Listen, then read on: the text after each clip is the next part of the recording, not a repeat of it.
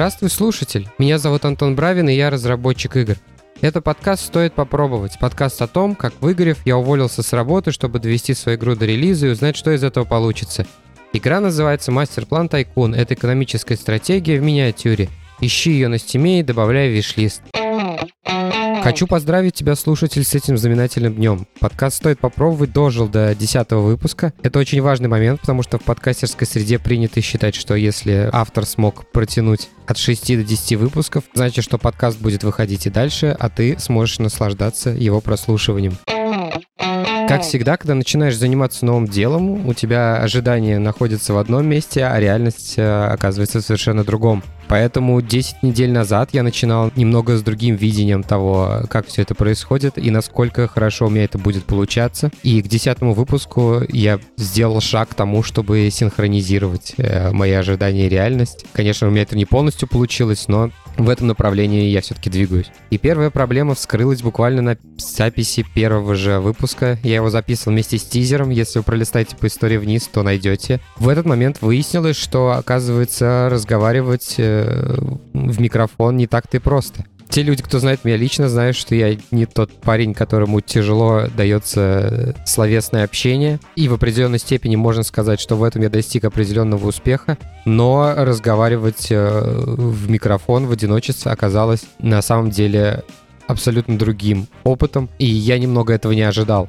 В итоге все свелось к тому, что вот этот тот 7-минутный выпуск э, вместе с тизером, там сколько, 42 что секунды он шел, я записывал суммарно около часа и э, собирал потом все фразы буквально по чуть ли не по буквам. И, в общем, это главная проблема, которая стояла и стоит до сих пор передо мной, это умение выдавать чистые дубли, потому что потом на монтаже тратится гораздо больше времени, чтобы все это склеить вместе. У меня более-менее стало это как-то получаться, но в любом случае сейчас я все равно трачу примерно одно и то же время. Это около часа, может быть, часа 15 на запись эпизода и еще около двух трех часов на монтаж. Причем так было чуть ли не с самого первого выпуска, и прогресс тут виден больше в том, как я звучу, как звучит мой голос, и, соответственно, в длине выпуска. То есть, если я раньше 12 минут, там, или сколько, 17-минутный выпуск монтажил, 2 часа, то теперь я за это время укладываюсь в 25-минутный выпуск. И так как мне очень не хочется тратить 3 э, часа на монтаж, приходится учиться каждую неделю говорить все лучше и лучше. Вроде по каким-то отзывам у меня даже это как-то получается, но, естественно,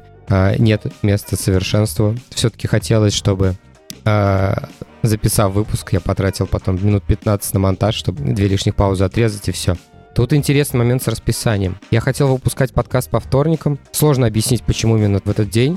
Вроде как обычно подкасты запускают по вторникам или четвергам, а некоторые подкасты выходят э, в субботу, но мне показалось так на эмоциональном каком-то ощущении, что вторник — это начало недели, пока еще у людей сохраняется какая-то бодрость. А я вроде не очень заунывный, поэтому хотелось какую-то одну бодрость на другую бодрость наложить. Две бодрости получилось бы.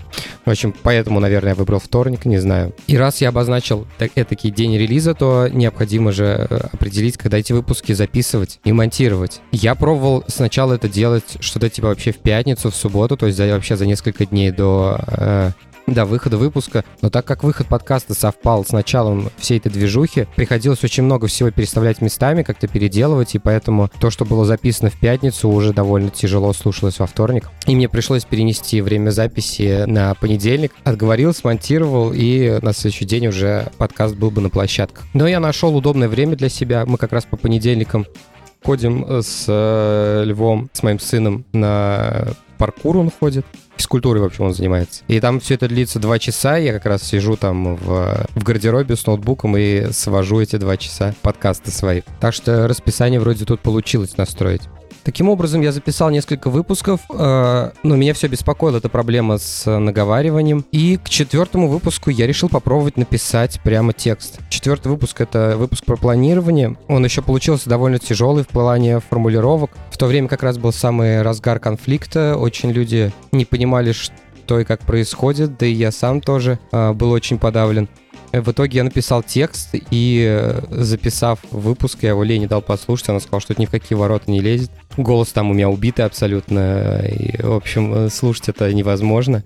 И в итоге, ну, практически по этому же тексту я его переписал еще раз, Получилось в итоге вроде ничего, но от этой практики писать полностью сценарий я отказался, конечно. Это, по сути, двойная работа, и это немножко не то, чем хотелось бы заниматься.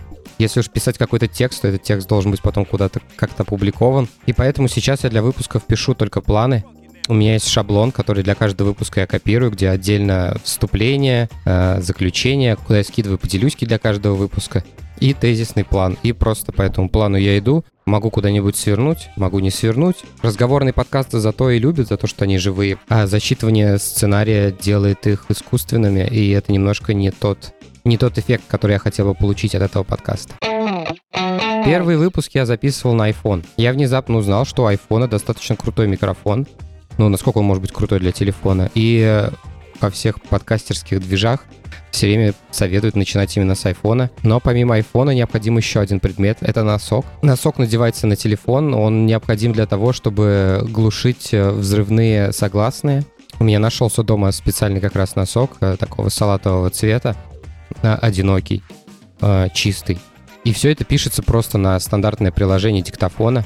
Единственное, что там надо поменять настройки качества, поставить их наилучшими. И все. И э, все отлично, прекрасно получается. Многие пишутся достаточно долго. И я писался на iPhone, по-моему, до шестого выпуска. В принципе, я бы так и дальше на телефон писался, но это не очень удобно в плане, э, как выглядит этот pipeline. Она э, необходимо значит, запустить приложение диктофон, нажать кнопку запись, после этого натянуть на телефон носок, что-то там наболтать в телефон, остановить запись, потом по airdrop скинуть дорожку на э, компьютер, там вот с этой дорожкой что-нибудь поделать, потом вдруг, если что-то придется дозаписываться, все это делается еще раз, и на выходе там еще получается не mp3 файл, а m4a, с этим тоже отдельная проблема. Вообще у меня опыт в музыкальном софте есть, то есть я в школе когда-то там какой-то музыкой занимался, и в целом вообще как-то периодически приходится кнопки нажимать, в отличие от тех же видеоредакторов, которых вообще ни разу глаза не видел, там буквально кроме iMovie. И это, кстати, один из ответов на вопрос, почему я не делаю какие-то видео штуки, то, что я вообще про них ничего не знаю. А про аудио у меня достаточно большой опыт. И у меня была лицензия на Ableton, но им я раньше особо не пользовался. Но я подумал, что заодно как-то скиллы себе подточу. Как-то не сложилось у меня с ним.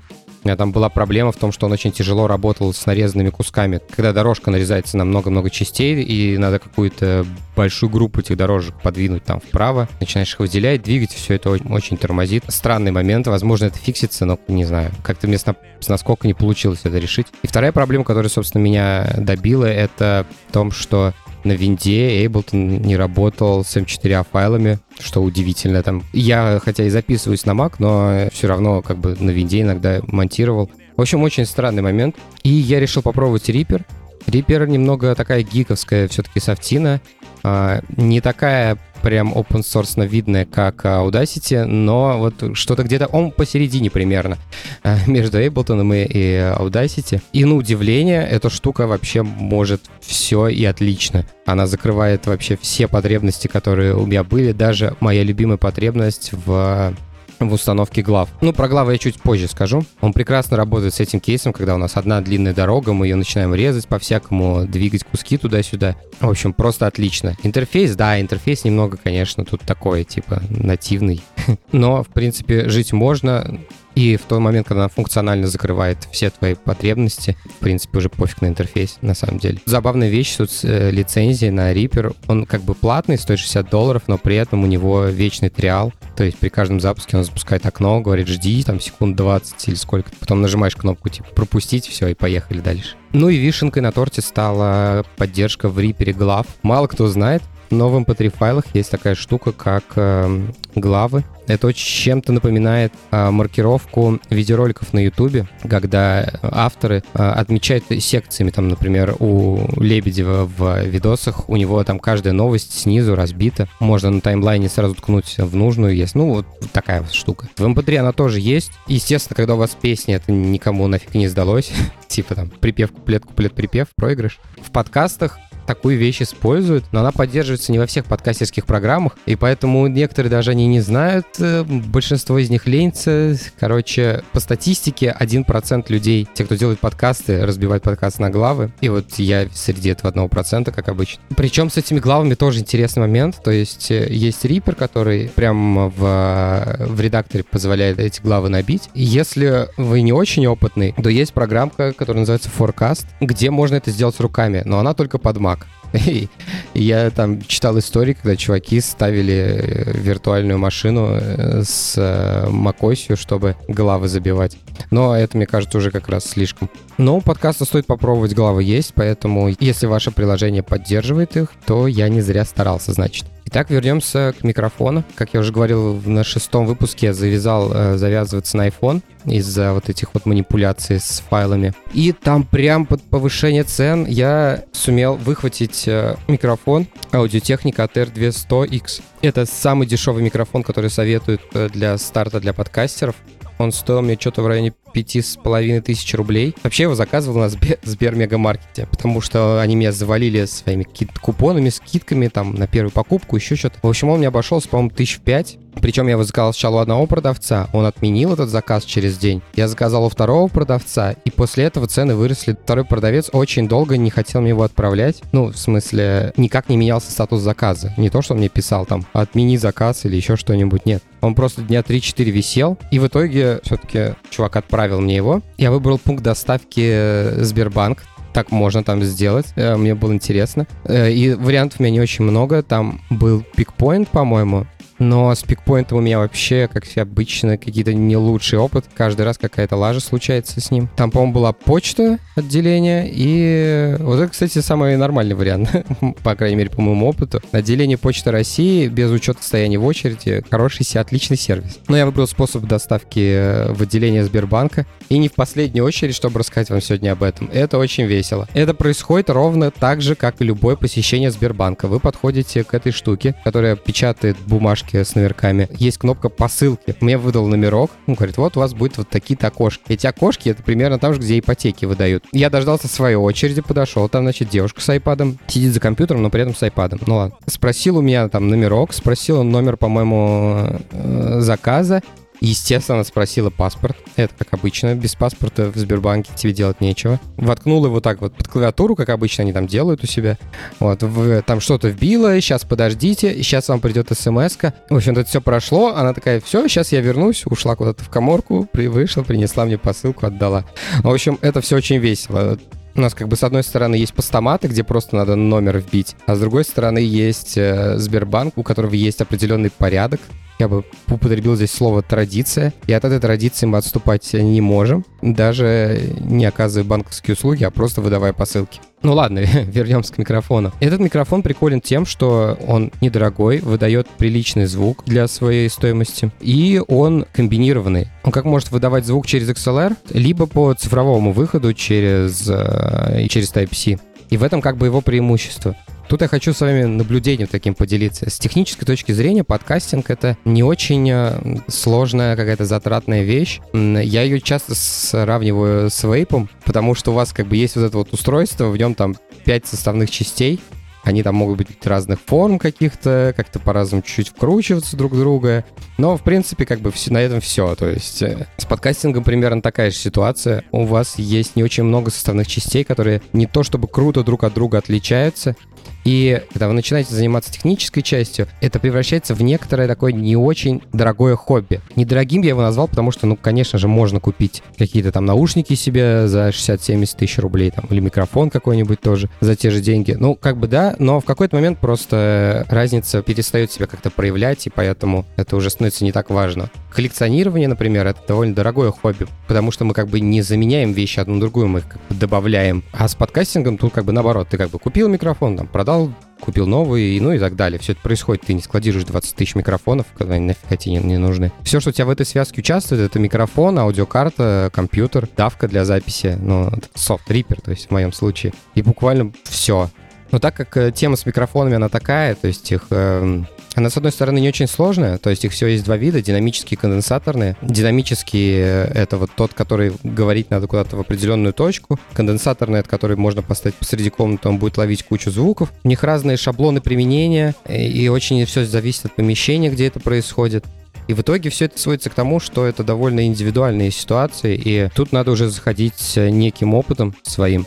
В общем, не имеет смысла вкидывать сразу много денег, поэтому я как раз и взял самый буквально дешевый микрофон. И мне, если честно, нравится, какой звук он пишет, по крайней мере, пока. Мне кажется, я с ним долго еще буду. Пишусь я буквально просто в зале, на диване сижу. Пишусь я через э, встроенную звуковуху, которая в микрофон встроенная. И то есть у меня просто микрофон через Type-C провод подключен в Mac, а без звуковой карты. Один выпуск я пробовал записывать со звуковухой. Это был, по-моему, восьмой выпуск про геймджема. Если честно, я не услышал большой разницы, во-первых, а во-вторых, в какой-то момент я там что-то перекрутил и э, немного передавил звук. Э, этого там, наверное, не слышно, но это видно на, как эта фигня называется, спектрограмма или как, не знаю. В общем, не очень приятный момент, мне охота было с этим разбираться при учете того, что на выходе примерно одно и то же, а то, что одно и то же, меня в принципе устраивает, поэтому лишнее устройство из цепочки я просто решил исключить, по крайней мере, пока.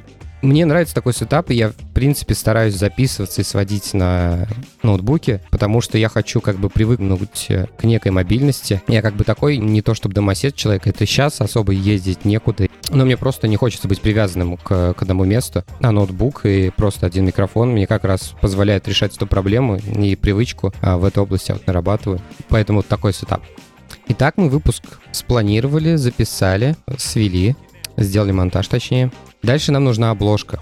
Правило производства ключевых артов у меня такое, э, что картинка должна контрастировать э, с площадкой, на которой она находится, с той страницей площадки, на которой она находится. Это и правило для Steam я тоже использовал. То есть у Master Plan Tycoon очень светлый э, арт, и, а Steam он сам по себе очень темный. Поэтому на темном фоне э, обложка контрастирует. И у большинства игр, как ни странно, обложки тоже темные, и они сливаются друг с другом и при этом сливаются с фоном. Там, может быть, как-то название их выделяет, еще что-то, но в целом, когда ты более, у тебя более светлая обложка, это более выигрышно, на мой взгляд, потому что ты, тебя сразу цепляет в списке э, за твой кейарт. С подкастом примерно такая же ситуация, но площадки обычно двух цветов, они либо черные, либо белые. А, и поэтому мне нужен был какой-то цвет, который может выглядеть на фоне обоих этих цветов. Тут обычно красный, тоже он находится в середине цветового спектра, но красный как-то не подходил. И мне показалось прикольнее взять фиолетовый. Э, фиолетовый достаточно далеко находится, ближе к черному все-таки, но и на том, и на другом фоне он, в общем-то, выделяется. Сама идея обложки была в том, чтобы спародировать э, текстовые сообщения из сторис э, в Инстаграме. То есть мы написали какой-то текст, подложили под него фон одного цвета. Вот, и у нас получилось примерно вот это вот то же самое. Ну и, конечно же, сюда наложились мои увлечения графическим дизайном, которые начались там еще с мастер-план Тайкуна, и в целом какая-то тема для меня интересная. Также отдельную обложку я делаю для каждого выпуска с его названием. Эти обложки можно зашить э, так же, как и информацию о главах внутрь mp3 эм файла. Опять же, многие платформы поддерживают э, обложки. Опять же, вещь не обязательная, но как-то хочется мне, чтобы э, аккуратненько все это выглядело. Это чем-то похоже похоже на суперобложки для книг. Итак, мы сделали обложку, и теперь нам надо выложить куда-то наш подкаст. Существует множество хостингов, есть некоторое количество бесплатных, но тут такая ситуация тоже интересная сложилась. Э, самым популярным бесплатным хостингом для подкастов какое-то время назад был Anchor. Там модель монетизации была такая, что они вставляли аудиорекламу в твои выпуски, ну там где, по-моему, в начале они вставляли как, как приролом. Какое-то время назад их купил Spotify, там около года назад. И, естественно, вместе со всей этой движней, э, со Spotify, который совершил, конечно, такой дерзкий Move, э, ливнул и Anchor, и там у всего буквально подкаст сообщества, которое пользовалось бесплатными хостингами, было 4 дня, чтобы э, перенастроить редирект. В целом, как бы ничего страшного, то есть вы переезжаете на новый хостинг, э, я сейчас переехал на Mave. Это российский хостинг, хоть и также на Амазоне работает. И на старом хостинге вы просто настраиваете redirect, веб-сервер, который перекидывает просто вас на новый URL, я так понимаю, что большинство или чуть ли не все приложения для прослушивания подкастов умеют э, э, работать с этим redirect ом. Когда они получают 301 response от сервера, они просто новый URL себе запишут вместо старого и все. Тут еще довольно дикий нюанс был в том, что у Anchor была такая возможность автодистрибьюции подкастов.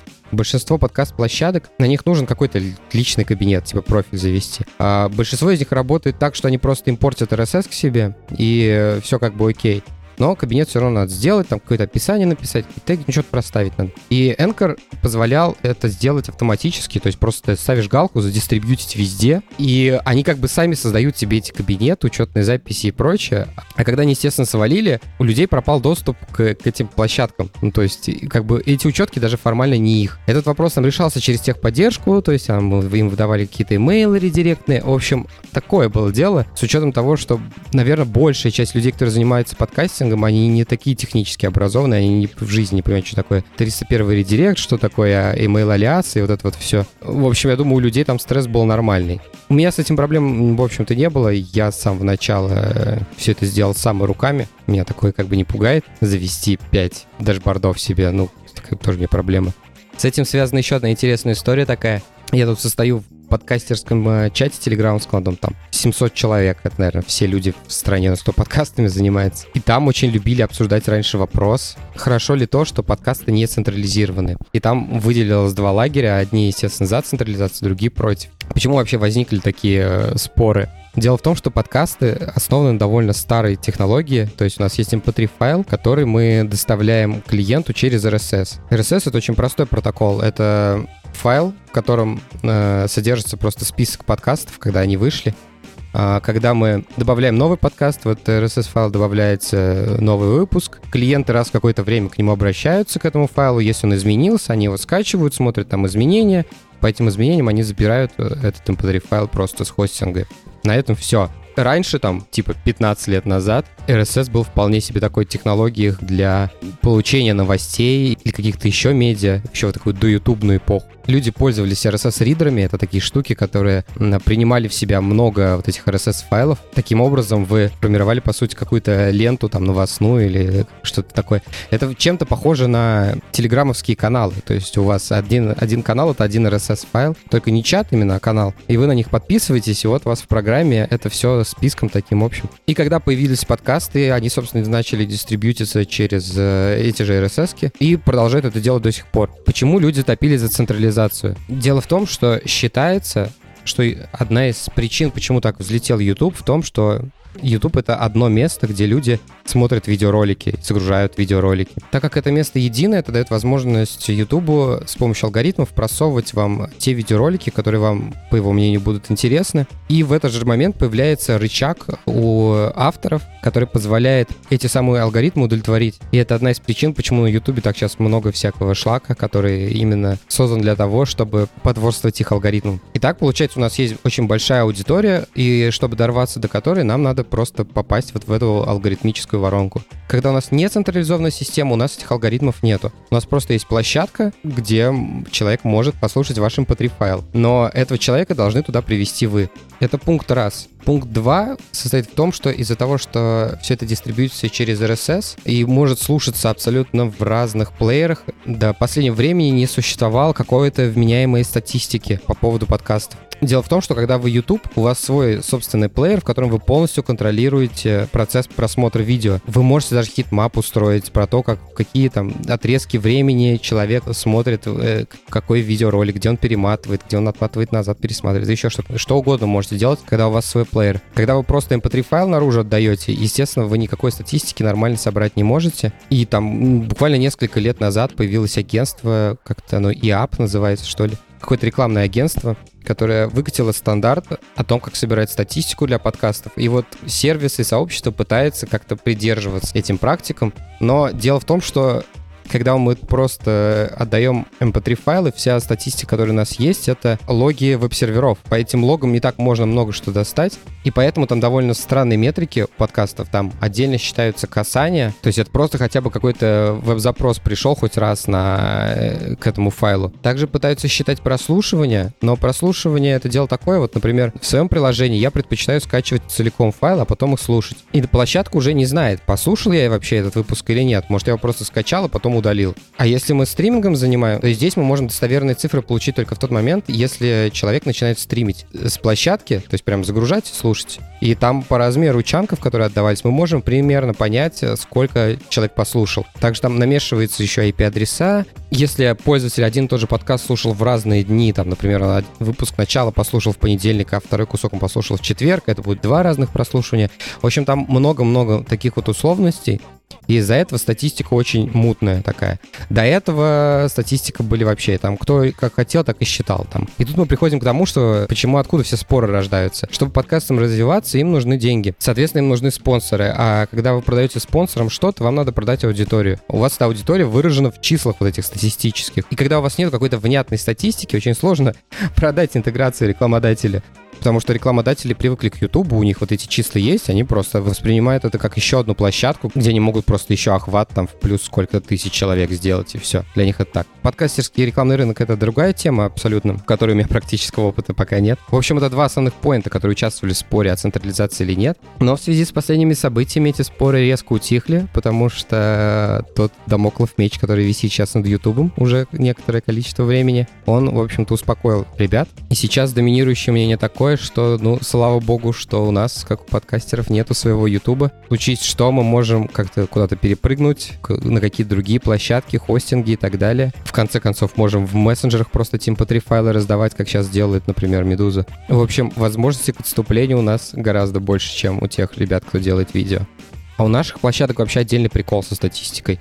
А, Яндекс, например, забирает э, целиком файл к себе и дистрибьютит его от себя. Скорее всего, это как раз это связано с тем, что они хотят получать э, вот эту нормальную статистику себе полную, потому что Яндекс, он где свои подкасты крутит? Он их крутит в Яндекс Музыке. У Яндекс Музыки одно приложение со своим плеером. Раз у нас есть плеер, значит, у нас есть полный доступ к информации о проигрывании. Как это выглядит на аналитике на хостинге? То есть там видно просто одно скачивание и все. А Яндекс через там 4 дня отгрузит статистику, сколько народу через через него послушал этот подкаст. Также делает ВКонтакте. Когда у нас есть много из таких источников статистики, при том, что эта статистика по-разному считается, ее довольно сложно скомбинировать, но как бы все равно приходится этим заниматься, хоть что-то. Плюс еще из-за того, что я переезжал с хостинга на хостинг, у меня потерялась часть статистики, она э, осталась на недоступном энкоре, поэтому я могу оперировать какими-то примерными цифрами. Вообще для России основные площадки это, конечно, Apple Podcasts и Яндекс Музыка. Это, наверное, процентов, ну, типа 70 всех прослушиваний приходит оттуда. Но мне всегда очень интересно знать, где слушаете вы. Поэтому зайдите на мой телеграм-канал э, Боб Равин. Там будет пост-анонс этого выпуска. И напишите в комментариях, пожалуйста, где вы слушаете этот подкаст. И если найдется тот один человек, который слушает на Google подкастах, стоит попробовать, я скажу ему, чувак, пожалуйста, не мучи себя, перейди куда-нибудь в другое место. Не надо так над собой издеваться. Сейчас у меня количество прослушиваний стремится что-то типа к 500 за все выпуски. Эти 500 прослушиваний — это то, что площадки называют значимыми прослушиваниями. Но, как я вам рассказал ранее, это может значить довольно много что. Также еще есть площадки, где я статистику вообще не учитываю, потому что я сам туда дистрибьючу эти файлы. Я, например, выкладываю подкасты на DTF. Я очень надеюсь, что эти люди просто оттуда приходят потом на какие-то другие площадки. В любом случае, мне приятно, что подкаст нашел каких-то своих слушателей. Считается, что подкаст — это такая игра в долгую. Чем дольше этим занимаешься, тем они эффективнее становятся. Поэтому я буду продолжать этим заниматься. Но вас хочу попросить обязательно подписаться на подкаст на той платформе, где вы его слушаете. А если у вас есть возможность подписаться на какой-нибудь другой, и на ней тоже это сделайте. Например, если у вас iPhone, но вы слушаете его на Яндекс Музыке, не поленитесь зайти в Apple Podcast, э, шлепнуть там 5 звезд. Это поможет в продвижении подкаста, ну, а мне будет просто очень приятно. По-моему, у меня сейчас это самая долгая запись, которая была. Я к тому, что я уже начал заговариваться, у меня уже язык еле ворочается. Но так как на этой неделе специфический выпуск такой, э, то и поделюсь, у меня тоже будет специфическое. Я завел себе Бусти. Бусти — это такой аналог Патреона, а если вы не знаете, что, что такое Patreon, это такой сервис для краудфандинга, где вы можете поддержать э, автора, если вам очень хочется, поддержать денежным образом.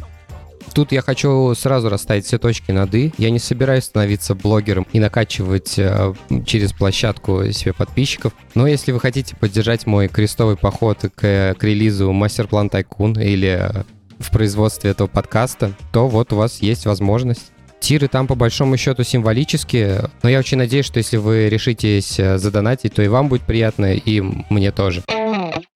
На этом у меня все. Спасибо, что были со мной на протяжении всего выпуска и предыдущих 10 тоже. Ставьте оценки, оставляйте отзывы на тех площадках, где вы слушаете подкаст. И даже на тех, на которых не слушаете. Тогда его смогут увидеть большее количество людей. Также, если вам нравится то, чем я занимаюсь, расскажите о подкасте своим друзьям. Я буду за это вам очень благодарен. Такие дела. До следующего выпуска. Пока.